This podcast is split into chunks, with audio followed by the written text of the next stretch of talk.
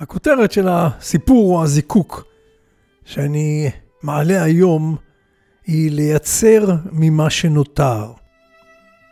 אני לא מומחה גדול במוזיקה קלאסית. למרות זאת אני חותם מדי פעם ללכת ולהקשיב לקונצרטים, ופעמים רבות גם נהנה, מבלי שאני מומחה גדול. הסיפור הבא מיוחס ליצחק פרלמן, יליד תל אביב, אחד הכנרים הדגולים של דורנו. אני מאוד אוהב את התובנה שעולה מהסיפור הזה. להזכירכם, אתם על זיקוקין דינור, פודקאסט שמעלה סיפורי חיים קטנים, מהחיים של כולנו, שיש בהם חומר למחשבה. אז הנה סיפור קטן על יצחק פרלמן.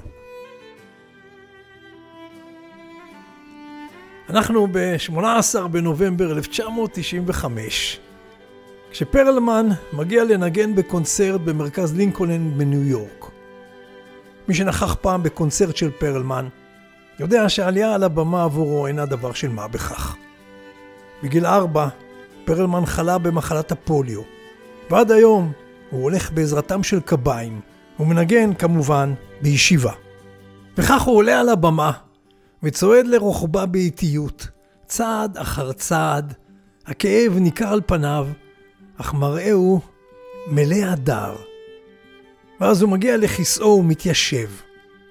הוא מניח את הקביים על הרצפה לצד הכיסא, משחרר תפסים או אבזמים בחגורות האוחזות את רגליו, מקפל את רגלו האחת ואת השנייה פושט קדימה, ואז שוב מתכופף ומרים את כינורו. הוא מניח את הכינור מתחת לסנטרו, ואז מניד בראשו למנצח כמסמן לו שהוא מוכן.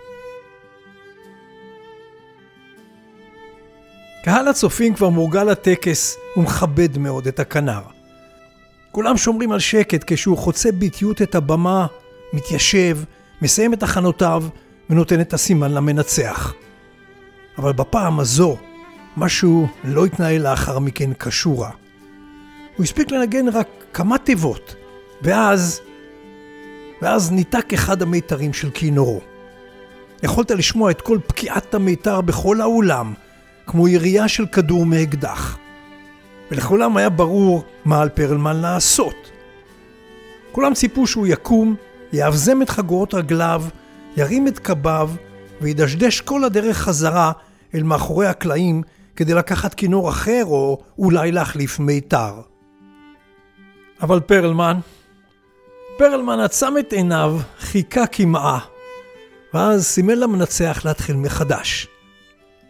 התזמורת החלה לנגן שוב, ופרלמן החל לנגן בדיוק מהנקודה שבה פקע מיתרו. הוא ניגן בתשוקה, בעוצמה ובבהירות כזו, כפי שהם לא שמעו קודם. כולם ידעו כמובן שזה בלתי אפשרי לנגן יצירה סימפונית שכזו בשלושה מיתרים בלבד. אבל באותו הערב יצחק פרלמן סירב לדעת את מה שכולנו ידענו כל כך בבטחה. אפשר היה לשמוע ולראות כיצד הוא מווסת, משנה, מלחין מחדש את היצירה, והכל בראשו. בשלב מסוים זה נשמע כאילו הוא מכוונן את המיתרים כדי לקבל מהם צלילים חדשים שהם לא ידעו להשמיע בעבר. כשהוא סיים, השתרר שקט באולם, ואז, ואז אנשים נעמדו והריעו. היה פרץ מרעיש של מחיאות כפיים מכל פינה באודיטוריום. כולנו נעמדנו, צועקים ומריעים, מנסים להעביר לפרלמן בכל צורה אפשרית את ההערכה הגדולה שלנו למה שהוא עשה. פרלמן חייך, ניגב אז את הזיעה ממצחו, והרים את הקשת של כינורו כדי להסות אותנו. אתם יודעים, הוא אמר בקול מאורהר ושקט כשהשתתקנו, אתם יודעים, לפעמים זו המשימה של האמן למצוא כמה מוזיקה הוא יודע להפיק עדיין ממה שנשאר. כמה מוזיקה הוא יודע להפיק עדיין ממה שנשאר. זה מתוך אתר אינטרנט אמריקאי בשם truthbook.com. התרגום הוא חופשי שלי מאנגלית. וכמה מילים ממני. חשבתי כמה פעמים אנחנו נותרים חסרי כוחות כשדברים משתבשים ולא הולכים בדרך שחשבנו שהם צריכים ללכת. מיתר פקע אולי באחד המקומות, ירייה אולי נפרמה ונחשפה חולשה, ואז אולי כדאי לחשוב כמו פרלמן. כאמנים של חיינו, זו הזדמנות לברר לעצמנו מה אנחנו יודעים עדיין להפיק ולייצר ממה שנותר.